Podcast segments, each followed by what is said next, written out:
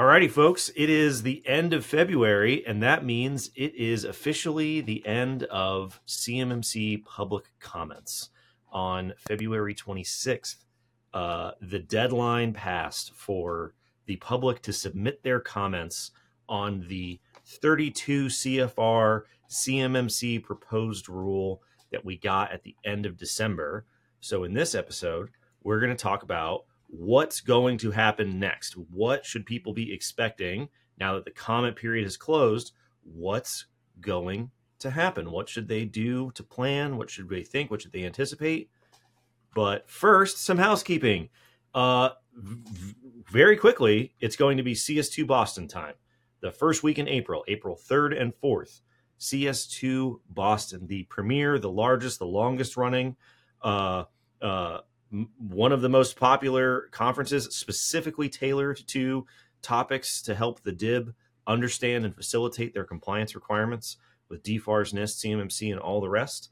Uh, the agenda is up on the website, which we will link below. Podcast listeners get access to a discount code for registration. Summit Up Boston, all capital letters, also in the episode description below. So be sure to use that. We've already seen a number of people registering with that code, so thank you very much. Uh, so use that code, tell them that we sent you, and uh, check out the agenda for CS2 Boston. We'll also link to uh, one of our episodes that we just recently did covering the summary of the topics that we'll be talking about on the agenda at CS2 Boston. So be sure to check it out. It's going to be here before you know it. Much, what an intro. Uh, much like uh, uh, when football season ends and we have that lull period before the first pitch of spring training, you're like, what am I going to do with myself? Like, uh, as I eat Cheetos on a beanbag chair at my house. Yeah. And, uh, you're not, you're not, you're not, you're not going to run at the combine. You're going to eat Cheetos on the beanbag. right. And so, you know, we get the spring training and then there's that, that lull period. So we're, we're kind of in that lull period when it comes to CMMC. You know, the, the comment period has ended for the rule and we are kind of what is the next big event? What is our spring training first pitch?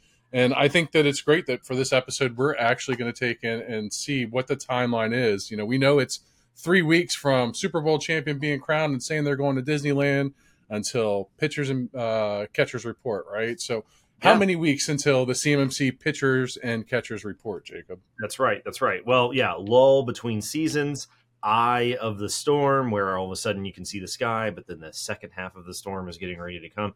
You can pick your metaphor. I have a quick question. You said that people would go to Disneyland. Let us know in the comments below which one is superior, Disneyland or Disney World. I know what I think, and I'm willing to fight people over the answer. But let us know, and then we'll we'll talk about what you said in the next episode. Disneyland, one park, Disney World, one park, four parks. I, I I mean, I think the numbers speak for themselves, sir yeah, well, you know, this is a this is a long debate, so we'll have to save this for uh, for a different episode. Anyways, right.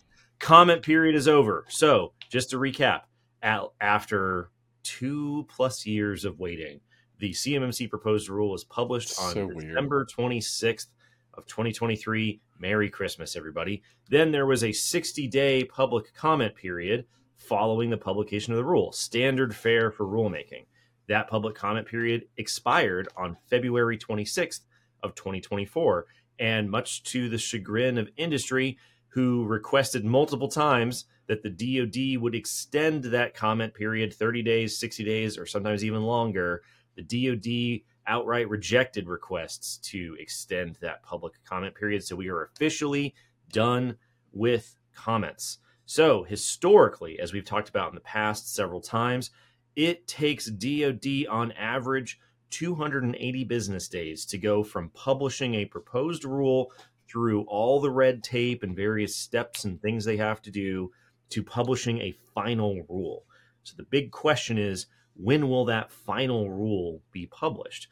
December 26th, 2023 plus 280 business days is February 12th of 2025 depending on when you're listening to this and depending on when you start counting and it we're talking averages here we're talking 11 months away from the time you're probably hearing this conversation so uh, you know not very long when you consider how long it typically takes a company to kind of get up and running get up to speed with the requirements go from what we would call average to assessment ready 11 months until the publication of the final rule is not a lot of time. So that's uh, sort of the, the the big picture timeline of what's left to expect for the publication of the rule. However, like I said, between the publication of the proposed rule and the publication of the final rule, there's a bunch of red tape they have to cut through. That's just part of the rulemaking, the miracle of rulemaking, if you will. So the first thing that they're going to do is DoD has to adjudicate all of the public comments that they receive. So at the time of this conversation, we don't know what that total is. There's a lag in when people submit their comments and when they're actually posted on the docket for the rule itself. It Yeah, looks and- like yeah, I mean, we don't know what the total number is. It'll be a couple weeks before we get the final. And whatever it says today, it's nowhere near that because every single person that we kind of predicted a couple weeks ago, there was a lot of people that were last minute submissions. Oh yeah, and some of those spike- submissions were very lengthy. So, um, big spike at the end in comments for sure. Um, but as part of that adjudication process, they have to formulate their responses to public comments. If you want to see an example of that, you can look in the proposed rule where they have their responses to public comments that were submitted in 2020. So when they say we're adjudicating and developing responses, that's what they mean. They're going to come up with responses like the ones that are in the proposed rule to the 2020 comments. can they just look at a comment and say, we're not going to even address this, or they have to address every single one by law? Uh, they have to read all of them, but they don't have to address all of them because, as you can tell, if you've gone through and sa- taken a, uh, a sampling, a, a flight, if you will, of of of public comments, uh, a lot of them are not relevant to the rule itself. Uh, right. For instance, anyone who submitted a comment on the fact that CUI is marked isn't marked, CUI is annoying, CUI is dumb, CUI program should go away, not relevant to the CMMC program. Very related, but ultimately not the responsibility of the people who are reading your comments, not within their ability to change or govern or affect in any way. So there's a lot just of didn't know- of scope. If it was going to be like the ones that were really in scope, they would give, you know, fluid answers to, and then the ones that weren't, it would kind of be like the Wendy's Twitter when they start like roasting people. You know what I'm talking about? Like, I don't know. So- I can. so- Can you imagine if if once once the Gen Z folks and the Gen Alphas are in the machinery of government, maybe we'll start to see some creative uh, Wendy's Twitter, Arby's Twitter style responses in the Federal Register. But until then, we're probably going to get uh, cold, calculated, legalistic, boring uh, responses to the comments. They don't have to respond to anything that's not relevant. They're going to group things together by theme, as you can tell with the responses of the proposed rule. Sometimes they're a little more specific. Sometimes they leave a little bit to be desired. Uh, however, uh, beyond the adjudication and formulating responses, they will make uh, any relevant changes to the rule that they deem necessary. Now, the important part about this is don't overestimate the degree of change that can happen within a rule because if the amount of change in a rule is too significant, then that means it's a new rule. And that would have to go back through the rulemaking process. So they oh can't just they can't just rip and replace like huge swaths of the rule or make massive changes to estimates and impact and things like that because then they have to start everything all over again. And so that's part of the reason why rulemaking takes so long is because they go through all of that stuff before they publish it, not in response to public comments after it's published. Now, can things be Okay. tweaked? Can things be changed? Sure, but just uh, you know, let's let's kind of like uh, have some uh, some expectation management here. There can be changes, but they're not going to be like it's not going to be an entirely new rule whenever the final rule comes out. It's going to be very close to what was published in the proposed rule. So from when I'm reading the comments, Jacob, uh, I see a lot of ask for clarification, right? So if they're asking in the rule to directly clarify something, that means more uh, elaborate explanation of whatever that rule states or a more clear perception. Is that considered like a major change to it if it's something that like alters? For example, one of the cyber AB's comments and multiple other comments that I read um, had to do with the the consulting. We talked about this, the consulting for CCIs and, and things like that and they want to make sure that it's clear that you know CCIs can still teach, just don't consult while you teach, et cetera, et cetera. Is that something that you would consider as like a major change, or is like minor? Because like if- to me in my mind, I think like minor would be like typographical errors or wording and things like that. And I think that that's more in depth in wording because it changes yeah. actually what a subpart's meant to do. Well, I think right? that's a. That I think that's an important change, but I wouldn't necessarily categorize that as something being a significant change because whether a CCI can provide consulting services or not isn't really going to affect the number of people affected or the cost of the program or uh, the overall uh, roles and responsibilities governing the program, like these sort of big picture things mm-hmm. that define the broad strokes of the rule. You know, whether you call it an OSC or an OSA or whether a CCI can teach a class or not, those are not really at the same level as we're going to touch 80,000 companies, we're going to touch 200,000 companies those are those are big changes that would require them to revise and change estimates and things like that. So I think they're going to be more on par with things like you're saying, uh, and not oh uh, we're gonna we're gonna get rid of level three or we're gonna introduce level 2.5 or big big changes like that are are, are not not going to be in the cards. So um, okay, okay, so on the public comments like we said, there was a big influx in that last 24 to 48 hours of the comment period, but still, you know, we're waiting to see what the final number is going to be uh, as they're as the, the tallies are coming in. But still, the overall number of comments does not appear to be significantly larger than what they received in 2020. So they received around 750 comments uh, in 2020, and uh, despite all the hype, despite all of the attention, despite all the buildup, all the lead in, all the coverage, all the D list social media influencers who didn't do anything but talk about rulemaking, uh, there's still a you know about the same number it seems.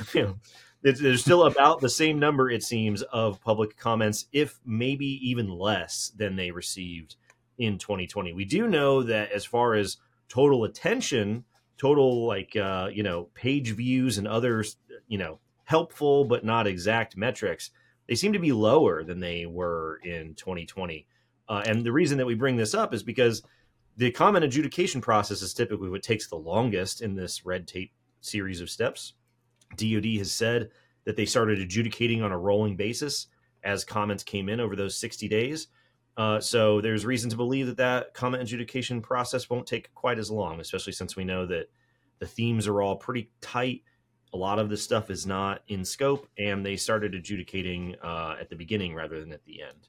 So we say this, and not saying that you are directly saying this like it's a bad thing that comments are lower than expected. I actually think it's a good thing. Hear me out. I would much rather have 236 comments and six of them are deemed irrelevant or out of scope than 2,336 comments and yeah. 536 of them are deemed irrelevant out of scope, right? Because right. A, the more comments, the more time's consumed till we get to a rule, and that's what the goal is here, right? right? And the other thing is, is that if you have that public outcry that you disagree with this or you disagree with that, you've had your opportunity. It's not like they said, "Shut up, you have to deal with this." No, you yes, could have said it something. Wasn't an if you chose not rule, to. It was a proposed rule, yeah. Right, like you didn't. I guess there wasn't enough fire for all the pitchforks or, or whatever, dude. I, I, don't know. Yeah, I mean, it's you so. know, it, it is. I, I was definitely surprised. I thought that they were going to absolutely crush the number of total comments received uh, by you know no question whatsoever. Uh, I thought it was just going to go absolutely gangbusters, and for them to sort of right at the end, maybe hit the same level. I was definitely surprised by that. Uh, I would imagine the DoD was probably surprised by that as well. I'm sure they were expecting an absolute tidal wave of comments to come in, which is why they started the adjudication process on a rolling basis rather than waiting at the end. Um, and I'm not I'm not a comment snob, right? Like I, I can't make a comment better than any other person. You know, I just can provide based on the criteria and the things that I know and the guidance that they give, right? Yeah. Um, but I I'm not gonna lie, there there was a lot that initially when we were reading through them and they were put through there, I was like, oh wow, that's that's a pretty good point. Good yeah, point. Well put together comment.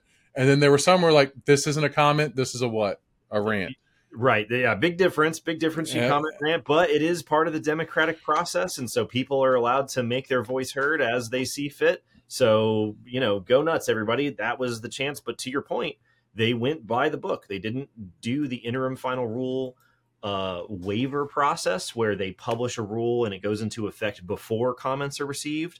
So when the final rule comes out, the DoD gets to say, no, no, no, we went by the book. We let Yep. everybody comment. We did everything that you're supposed to do. We heard what you had to say. We made these changes It- when we didn't hear our responses. Bing bang, dot the i's, cross the t's, good to go. Now, what I will say is, as far as the CMMC guidance documents go, the actual assessment guides, the scoping guides, the hashing guides, so on and so forth, very few comments on the actual meat and potatoes of the CMMC program. Most of the comments are on the 32 CFR governing rule about things like cost, external providers, cloud providers, CUI program. These sort of like big picture policy things aren't going to take DoD very long to sort through, especially when they're all very similar or even out of scope. Whereas the actual ticky tacky in the weeds details didn't really receive all that much attention at all. So, you know, if you were to ask Ron Ross, I know that we've talked to him in the past, and we're going to talk about NIST public comments uh, next week on the 171 final draft. They see this trend every time, where when they release a NIST document for initial comments, they receive a bunch, and then as they go through each subsequent draft to the final version, they receive fewer and fewer comments, and they take that as the document is getting closer and closer to what it needs to be. So uh, if it's true that we have the same or maybe even fewer comments than we did, or even barely more than we received in 2020, then uh, that might indicate that maybe the rules, for the most part, just fine because you didn't have 80,000 comments, you didn't have 200,000 comments, you had you had you know 800, which is not not really all that much. So um, the next step after the comment adjudication process Wait, wait. So maybe do you think that like the strategy, you know, for these comments, and you can't speak for other people, but like is to attack something at the highest point because the effects of that change is enacted, right? Trickle down through these because the complaints with the documents, the, the the source documents and stuff like that, are things to do with ESP scope and things to do with definition of CUI and whatever, and what that means to it. So if you attack it at the programmatic level, right, then, then doesn't it just trickle downhill and ca- cascade? And hopefully, if everything's working right and all the like pieces to the puzzle that have to change and adjust once you I, I know i saw your face right like it, hopefully everything's working right but like if you make that change at that high level then if all those other changes that are subsequently affected by that high level change take place then you'd get the end result that you wanted which was the the right source documentation and the right programmatic implementation into the rule right that's a nice am i wrong or am i It's crazy a great, you know what? That's a wonderful story.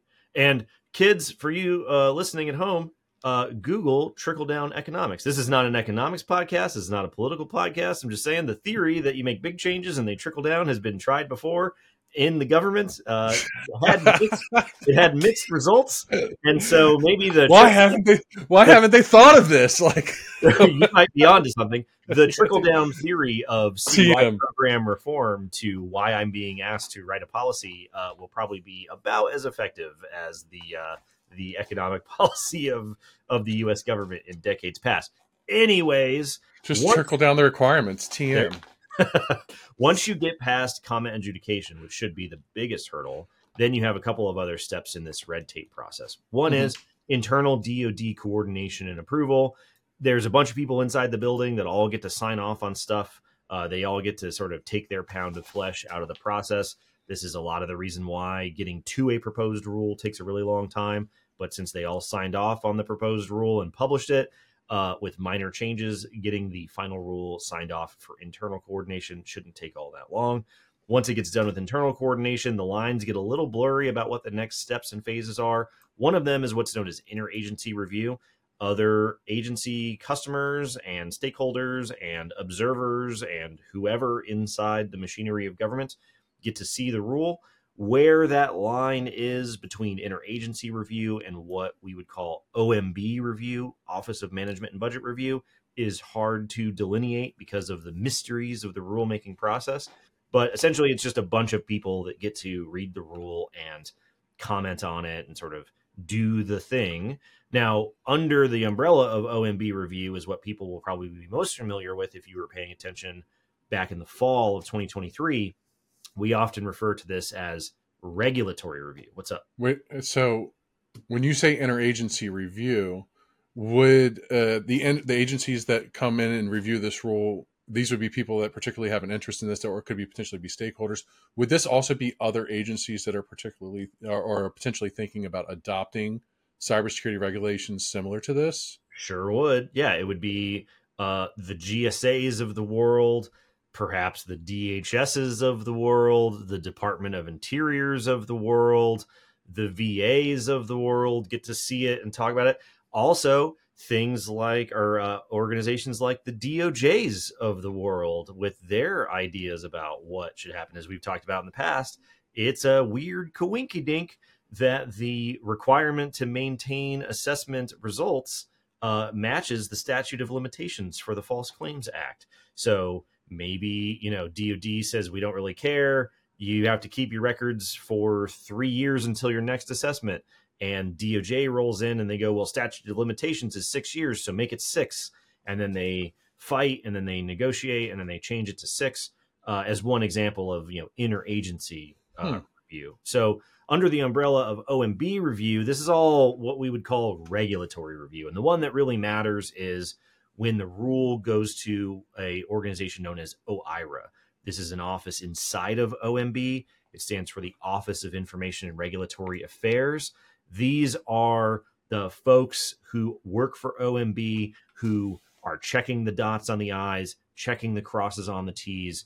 They're doing the proofreading, they're doing the last analysis. They're the last gatekeepers before the rules get sent over to the Federal Register for publication and let loose into the wide world out there. That OIRA review process takes 90 days, uh, standard fare per executive order, as we've talked about in the past. And then once it's done with that OIRA review and then all of the red tape involved with that, then it goes to the Federal Register for publication. And just to summarize and get back to the point, to go from a proposed rule through all of that stuff to a published final rule on average takes DoD 280 business days. So when we say we expect things to be done in Q1 of 2025, it is inclusive of all of these red tape steps from the time that public comments end until the publication of the final rule. So uh, Q1 of 2025 is what the historical data uh, suggests uh, would occur. Now, however, there's one caveat because this is what is known as a major rule, because it affects a lot of companies, because it costs a lot of money at the large macro scale of the total rule itself, there's an extra piece of red tape that you have to get through. Anytime a major rule is published, Congress gets 60 days to review the rule under what's known as the Congressional Review Act. So if you tack on 60 days from mid February, you end up sometime in April of 2025 which, as of the time of this conversation, is at the end of the public comment period for CMMC, is just over 13 months away. And the reason why I highlight this is once you get through with congressional review, the rule is published, the rule is on the books, the rule is in black and white. There are no more comments, there are no more rules, there is no more red tape, there are no more reviews. It's done. It's done. The program is now effective. The program is now live. This is now something that we're referring to as the market rollout of CMMC, in contrast to what DoD talks about in the proposed rule as a phased rollout. All of DoD's estimates about when CMMC will start to roll out is when they expect to insert the CMMC clause in contracts in phases over multiple years. But once the CMMC program is live, when the 32 CFR rule is done, you can go to a C3PAO and pay money for an assessment because the program is real. You're just not being required by DoD to do it. So there's going to be a big gap between the rollout of market forces and the eventual staggered rollout of contract clauses to the point where, you know, I've been telling people the DoD's estimated rollout essentially doesn't even matter at this point because if there's a gap between those two rules, as it looks like there will be, as we've talked about in the past, the only thing that people really need to look at is when is this final rule going to be published? When is it going to be effective? Should be published in 11 months, Q1, should be effective in 13 months, done as done can be, uh, sometime maybe in April of 2025. And then that's all she wrote. And then CMMC, then we're into the next chapter of CMMC actually occurring. So there's only two things that could make this complete in the end. One, it happens on Easter, and it's the resurrection of cybersecurity into the defense industrial base. two, I know that's a little steep. Please, people don't. Yeah, yeah I mean, you know, it works. Uh, or two, it happens on April Fool's Day, and it just fits because of just the way that this has gone. Um, or it happens on tax day when it's like pay up. So there's like actually three. I just threw the, th- the third in there. There you go. Yeah, wild card. Um, so those are the things that if everything goes to scale, and I think that at some point, and maybe not today, we want to speculate a little bit, stir the pot a little bit, figure out what could happen to make this go faster. Also, if there's anything that you think could make this go slower, I'd like to pick your brain on it. Like, what do you see you know that's coming up and, and i think that everybody would uh, appreciate that as well. Yeah well you know we've been known to stir the pot from time to time so what i'll say Just is every, every there is a, while, where, where eh, producer dustin give us pot stirring handles for for the thumbnail. Um so what i'll say is we'll link to a gao report that talks about all of these steps and phases what has to happen for rulemaking congressional review act all of that stuff. If you want a summary of what to expect between the end of comments and the publication of the rule, it's a great resource. However, that GAO report isn't about just those things. That GAO report is about something called midnight rulemaking, which is the phenomenon where administrations publish way more rules in their final year than the other three years of their administration. Uh, and that's the basis for our estimate that we think the rule might go a little faster than Q1 of 2025. But like you said, that's our speculation. This episode is just about what the data suggests, what the steps and phases are, what to expect on a vanilla level for you to be able to inform your leadership, your board, your decision makers, your pets, whoever you're talking to about this stuff. Um, that's what's going on now that comments are done. One last note here uh, to remember DoD isn't going to be saying anything about the rule, right? They released their just fabulously interesting and dynamic video that we'll link to below. Uh, a 40 minute summary of the rule. That's probably all we're going to get. The major prime contractors do not have webinars. They don't really have any material on this stuff. The DoD still blows my mind, dude. Still they're not out there, mind. you know, going to town halls, going to different events whistle stop train tour spreading the word around the land about the rule. They're going to basically be all quiet until we get to the rule being published. So be sure to keep tuning into the podcast and listening to our content because we're going to be tracking what all those steps are the best that we can. But you're not going to hear anything from dod or probably from your customers until the other shoe drops in 11 to 13 months. So dod really is uh, during the comment so during the comment period they couldn't they couldn't make any public comments right? Or during the entire rulemaking process until it goes final. Well specifically during the comment period they definitely won't have any events or anything because if they take questions and comments they have to document it all in their adjudication process. I okay. would imagine that now that the comment period is over they still won't say anything because we saw the same thing happen before the rule was published where they just gradually got quieter and quieter and quieter about the rule they got it out on the street, they met their goal. And so, what else do you need to know? They left it open for comments, they had it published, they put out their video. You know, as we talked about in the past, the DoD is very bad about they'll put information out once and then if there's no update they're like well we put the information out. What more do you want from us? And as we know you have to continuously beat the drum because not everybody tunes in every week. Not everybody saw your video. Not everybody sees all your stuff there's new people entering the ecosystem all the time so you have to you have to keep telling people the same thing and that's just not the way that they really operate. So i would be stunned if the dod made a, a 180 and then just started going circa 2019 2020 dod mode where they were on 17 webinars a week and they were just everywhere all the time talking about this stuff. I, I wasn't thinking that, but I was thinking maybe like the DoD and the primes get together, like uh, when Michael Jackson got the people together for We Are the World, right? And they all get together and they do like a one one time webinar, dude. we'll link to the we'll link to the video. But do you get what I'm saying? You get them together, and then they just put one of and I trying to be funny there, but being serious at the same we time. the world, Michael Jackson. Do you know that in six years, the name the last collab effort that was for the better of the world, and then I'll go with that one. Bono did something maybe, but still, like uh, what I'm saying is, is that maybe it's just hey, we just want to have one definitive voice moving forward. That's why we haven't heard from the primes. They were waiting for the DoD to be able to participate in the party, right? They were waiting for the DoD to turn 21. Now everybody's going out and we're going to celebrate. Like I don't well, know. Well, I'll end with this since we're doing 80s references. Within in six years, the 80s will be 50 years ago. So go ahead and uh, let that one sink in, everybody. And uh, we'll see you next Oh, week. it's, it's tough to swallow. See you next week.